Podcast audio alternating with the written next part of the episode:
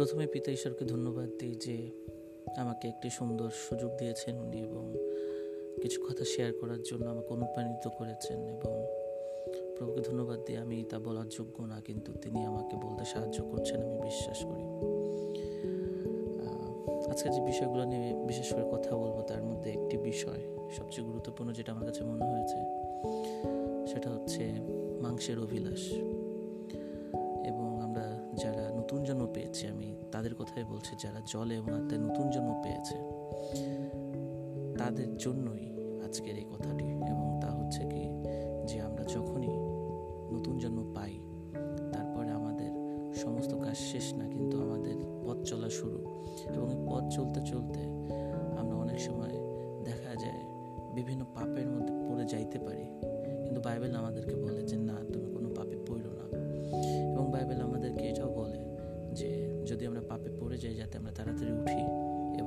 Confess করি এবং যিশুর কাছে আছি, তাহলে যিশু আমাদের সমস্ত পাপ ক্ষমা করবেন, কারণ উনি বিশ্বস্ত।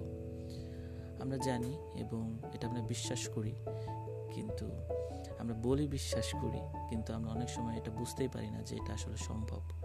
কিন্তু আসলে সম্ভব, কিন্তু সবচেয়ে যে বড় সমস্যা সেটা হচ্ছে যে আমাদের যে পাপের যে প্ররোচনা, এটা আমাদের আসবেই। কিন্তু সবচেয়ে বড় বিষয় এটার সাথে আমাদের যুদ্ধ করতে হবে। এবং বর্ন এগেন হওয়ার পর বা নতুন জন্ম হওয়ার পরে সবচেয়ে যেটা বড় কাজ করে সেটা হচ্ছে আমাদের মাংস বা মাংসের কাজ। যেটা হচ্ছে অভিলাষ বলে বাইবেল এটাকে বলে। আমরা যদি বাইবেলে দেখতে পাই, যদি আমরা যাই হচ্ছে গালাতীয়তে, সেখানে যদি আমরা একটু পড়ি, তাহলে সেখানে লেখা আছে গালাতীয় পাঁচ অধ্যায়। সেটা বলতেছে পাঁচ অধ্যায় ষোলোতে। কিন্তু আমি বলি, তোমরা আত্মার বসে চলো, তাহলে মাংসের অভিলাষ পূর্ণ করিবে না। কেননা মাংস আত্মার বিরুদ্ধে এবং আত্মা মাংসের বিরুদ্ধে অভিলাষ করে। কারণ এই দুয়ের একটি অন্যতের বিপরীত। তাই তোমরা যা ইচ্ছা করো, তা সাধন করো না। কিন্তু যদি আত্মা দ্বারা চালিত হও, তবে তোমরা ব্যবস্থার অধীন নও। আমার মাংসের কার্য সকল প্রকাশ আছে। সেগুলো হলো বেশ্যাগমন, অসচিতা, শৈরিতা, প্রতিমা পূজা, কুহক, নানা প্রকার শত্রুতা, বিবাদ ঈর্ষা, রাগ, প্রতিযোগিতা, বিচ্ছিন্নতা, দলভেদ, মাৎসর্য, মত্ততা, রঙ্গরস ও সদৃশ্য অন্য দোষ। এই সকলের বিষয়ে আমি তোমাদিগকে অগ্রে বলিতেছি, যেমন পূর্বে বলিয়াছিলাম, যাহারা এই প্রকার আচরণ করে, তাহারা ঈশ্বরের রাজ্যে অধিকার পাইবে না। তো এতখানি যদি আমরা দেখি সাধুপৌল যখন এই ব্যাপারটা লিখেছিলেন গালাতীয়দের কাছে তিনি এই কথাগুলো বলেছিলেন এবং সেখানে বলেছিলেন যে মাংস দিয়ে যখন আমরা চলি মানে হচ্ছে আমাদের যে পাপ স্বভাব, তা দিয়ে আমাদের চলাই যাবে না। উনি গালাতীয়দেরকে বলছেন যে, তোমরা সাবধান হও, এগুলোর মধ্য দিয়ে যদি তোমরা চলতে থাকো, তোমরা কিন্তু মারা যাবা। এবং এই প্রত্যেকটা গুণ আমরা নিজেরাই যদি একটু বাইবেল পড়ে দেখি, এটা যারা নতুন জন্ম পাইছে, তাদেরকে বলা হচ্ছে এখানেও। এখন আমাদের জীবনেও পেয়েছি কিন্তু এখানে একটা কথা বলা হচ্ছে যেটা খুবই দরকারি, সেটা হচ্ছে যখন বলছে একুশ পদে এই সকলের বিষয় আমি তোমাদেরকে অগ্রে বলিতেছি, যেমন পূর্বে বলিয়াছিলাম যাহারা এই প্রকার আচরণ করে। কেরি ভার্সনে যতক্ষণ যখন আমরা এটাকে দেখি তখন লেখা আচরণ।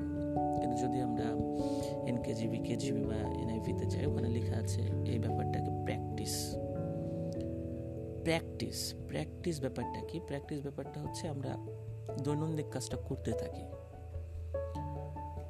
বাইবেল বলছে না যে একজন বিলিভার এই পৃথিবীতে থাকতে একজন বিশ্বাসী পুরোপুরি একদম পাপ শূন্য না, এটা বাইবেল কখনোই বলছে না। কিন্তু বাইবেল বলতেছে সে যাতে প্রত্যেকটা পাপ থেকে বের হয়, মন ফিরায়, মন পরিবর্তন করে। বাইবেল বলছে যে অনেক সময় যদি কেউ পাপে পড়ে যায় সেক্ষেত্রে একজন বিশ্বাসী কি করবে? সেক্ষেত্রে এখানে আমরা যদি স্পষ্ট দেখি গালাতিওতে বলতেছে। পৌল গালাতিওতে চিঠিতে লিখেছেন যে, তোমরা মাংসে চলো না। যদি চলো, তাহলে কিন্তু তোমরা শেষ হবা। এবং এটা একটা প্র্যাকটিসের কথা পৌল এখানে বলছে যে, ধরুন আপনি এখানে একটা জায়গায় লেখা আছে যে রাগ করা। তো আপনি যদি প্রত্যেক দিন একই রকম রাগ করতে থাকেন। আপনি সেটা প্র্যাকটিস করতেছেন বা অনুশীলন করতেছেন। সেক্ষেত্রে আপনি কিন্তু আসলে কোনো এক সময় হইতে পারে যে আপনি কিন্তু এমন একটা পর্যায়ে যেতে পারেন সেখান থেকে আপনি মন ফিরিতে নাও পারেন। এবং যারা নতুন জন্ম পায় তারা এই কাজটা করবে না এবং ঈশ্বর চায় এবং আমাদের হৃদয়েও সেই কাজটা করে যে আমরা যাতে এটা না করি। তো সবচেয়ে যে বড় বিষয় হচ্ছে যে আমরা কি প্র্যাকটিস করতেছি কিনা কোনো কিছু। আপনি যদি কোনো দিন হুট করে রাগ করে কোনো একটা পাপের মধ্যে পড়ে যান, রাগ করলেন বা যে কোনো কিছু, এখানে যে কয়টা পাপের কথা লেখা আছে। আপনি যদি এখন একটা ডেইলি প্র্যাকটিস করেন, তাহলে চিন্তার বিষয়। কিন্তু আপনি যদি আজকে পড়ে গেছেন, আপনার কি করা উচিত? আপনার উচিত মন ফিরানো এবং প্রভুর কাছে আসা, ক্ষমা চাওয়া। আপনি যদি প্রথম জন পড়েন, ওখানে আপনি দেখতে পারবেন কি লেখা আছে। ওখানে লেখা আছে, যদি কেউ পাপে পড়ে যায়, সে যাতে এসে কনফেস করে। ঈশ্বরের কাছে যাতে স্বীকার করে এবং মন পরিবর্তন করে ঈশ্বর তাকে ক্ষমা করবেন। এবং এটা কিন্তু খুবই একটা গুরুত্বপূর্ণ বিষয়। আমাদের পড়ে থাকার জন্য না। একজন সত্যিকারের নতুন জন্ম পাওয়া একজন ব্যক্তি, সে কিন্তু আসলে পাবে পড়ে যেতে পারে। বাইবেল বলছে না সে পড়তে পারেই না। বাইবেল বলছে যে সে পড়ে যেতে পারে, কিন্তু সে ওখানে থাকবে না। এবং শয়তান এখানে একটা কাজ করে, সেটা হচ্ছে আমাদের মনের ভিতরে অনেক সময় বিভিন্ন ভয়, বিভিন্ন চিন্তা, বিভিন্ন ডাউট এই সমস্ত বিষয় নিয়ে আসে কেন?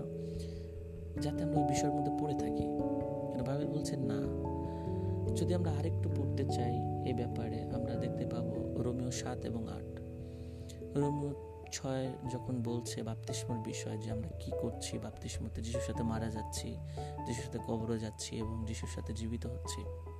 আপনি যদি রোমিও সাথে যান, ওখানে গিয়ে আপনি দেখতে পারবেন অবশ্যই যে পৌলের দুইটা লাইফের কথা বলতেছে বা দুইটা, তিনটা জীবন বলা যেতে পারে। একটা হচ্ছে সে যখন আজ্ঞা জানতো না, দ্বিতীয়ত যখন সে ফরিসি হয়েছিল এবং তৃতীয়ত তার নতুন জন্মের পরে তার কি অবস্থা হচ্ছিল, সেখানে দেখতে পাচ্ছি যে পৌলের যুদ্ধ চলতো এবং আমাদের সাথেও সে যুদ্ধ চলছে। কিন্তু পৌল বলেছে, আমি এই যুদ্ধে কীভাবে জয়ী হয়েছি? এবং সে বলছে, একমাত্র প্রভু যীশু খ্রিস্টের মাধ্যমে। রোমিও আট আমাদেরকে বলছে যে কীভাবে আমরা এখান থেকে জয়ী হব এবং ওখানে একটা খুব সুন্দর কথা লেখা আছে। আপনি আপনি আমি আশা করব আপনি পড়বেন সেই বিষয়টা। ওখানে লেখা আছে যে আমরা যাতে আমাদের চিন্তা যে চিন্তা করার যে কৌশল বা হচ্ছে যেটাকে বলি আমরা মাইন্ডসেট হ্যাঁ? সেই মাইন্ডসেট যদি আমরা পবিত্র আত্মায় রাখি, তাহলে কিন্তু আমরা পবিত্রতা চলতে পারব। কিন্তু আমরা যদি মাইন্ডসেট আমাদের সেই বলে, মাংসের ভিতরে রাখি বা মাংসের দিকে রাখি, যেটা হচ্ছে এই যে কুহক রাগ, প্রতিযোগিতা বিচ্ছিন্নতা মত্ততা তারপরে হচ্ছে ব্যবিচার এই সমস্ত কিছুতে রাখি, তাহলে আমাদের জীবন কিন্তু শেষে মৃত্যুজনক হবে। তো এটা কিন্তু বাইবেল স্পষ্ট বলতেছে এবং বলতেছে এখান থেকে বের হওয়ার একটাই ব্যাপার, মাইন্ড জিনু করো বা হচ্ছে আমাদের চিন্তা শক্তি যাতে প্রভুর দিকে নেই। আমি আমার ভাই বোনকে এনকারেজ করতে চাই আজকে যে হয়তো বা এটা খুবই ছোট টক খুবই ছোট কথা বললাম। কিন্তু প্রভু চায় আপনি, আমি কেউ এর মধ্যে পড়ে না থাকি, যারা আমি নতুন জন্ম পেয়েছি।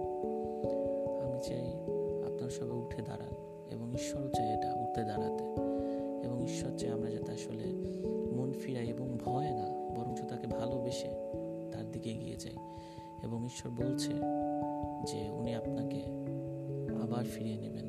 কেন? এটা বলছে, সেটা হচ্ছে যিশু যিশুর যে উপমাগুলো ছিল, তার মধ্যে একটা উপমা ছিল, হারানোর ছেলে। তো আপনি একজন সন্তান ঈশ্বরের, তো আপনি কেন পড়ে থাকবেন সেখানে? অবশ্যই না। আপনি উঠে দাঁড়ান, প্রভুর কাছে ছুটে চলুন। প্রভু আপনাকে আবার ফিরিয়ে নেবেন এবং প্রভু আপনাকে ভালোবাসবেন এবং প্রভু আপনার সাথে চলবেন। এবং সবচেয়ে বড় কথা, আমি এনকারেজ করতে চাই ভাই বোনদের যে আপনারা কেউ পড়ে থাকেন না, প্রত্যেকে উঠুন এবং প্রভু আমাদেরকে পবিত্রতা দিয়েছেন এবং স্বয়ং ঈশ্বর তিনি, যিনি পৃথিবী সৃষ্টি করেছেন, সে আপনার এবং আমার মধ্যে বসবাস করছেন এবং ঈশ্বর আমাদেরকে অনাথ করে রেখে যান নাই। যিশু আমাদেরকে বলেছেন, তোমাদেরকে সহায় পাঠিয়ে দেব। প্রভু, ধন্যবাদ করে, প্রশংসা করি যে উনি আমাদেরকে সহায় পাঠিয়ে দিয়েছেন।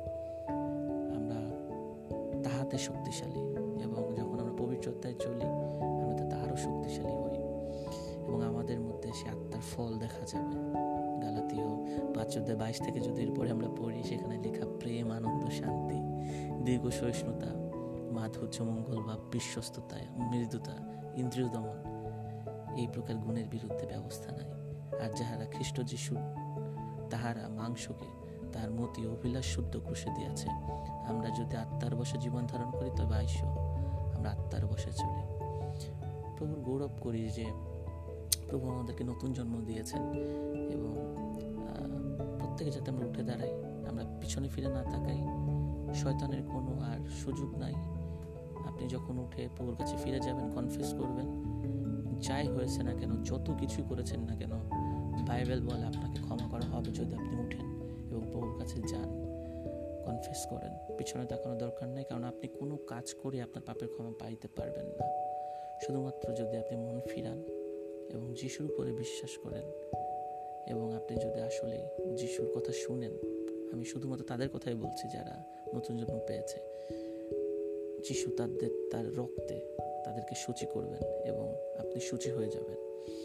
আপনাকে আর গিলটিনেসে ভুগতে হবে না কন্ডেমনেশনে ভুগতে হবে না। আপনি উঠে দাঁড়ান এবং প্রভু দেখেন একটা সুন্দর জীবন আপনার জন্য রেখেছেন। এবং কখনো এর মধ্যে পড়ে যাবেন না, এই যুদ্ধ শুধু আপনার না, এই যুদ্ধে আমিও সামিল এবং আরও অনেক ভাই বোন সামিল। আপনি যদি রোমিও সাপ পড়েন, দেখবেন পৌলও এই যুদ্ধে সামিল ছিলেন। প্রভুর গৌরব করি যে উনি আমাদেরকে এনকারেজ করেছেন তার বাক্যের মধ্য দিয়ে এবং আমরা যাতে প্রত্যেক সময় প্রভুর সাথে চলি, প্রভুর গৌরব করি। প্রার্থনা করি একটু। প্রভু যিশু, তুমি সাহায্য করো যারা এই বাক্য শুনেছে।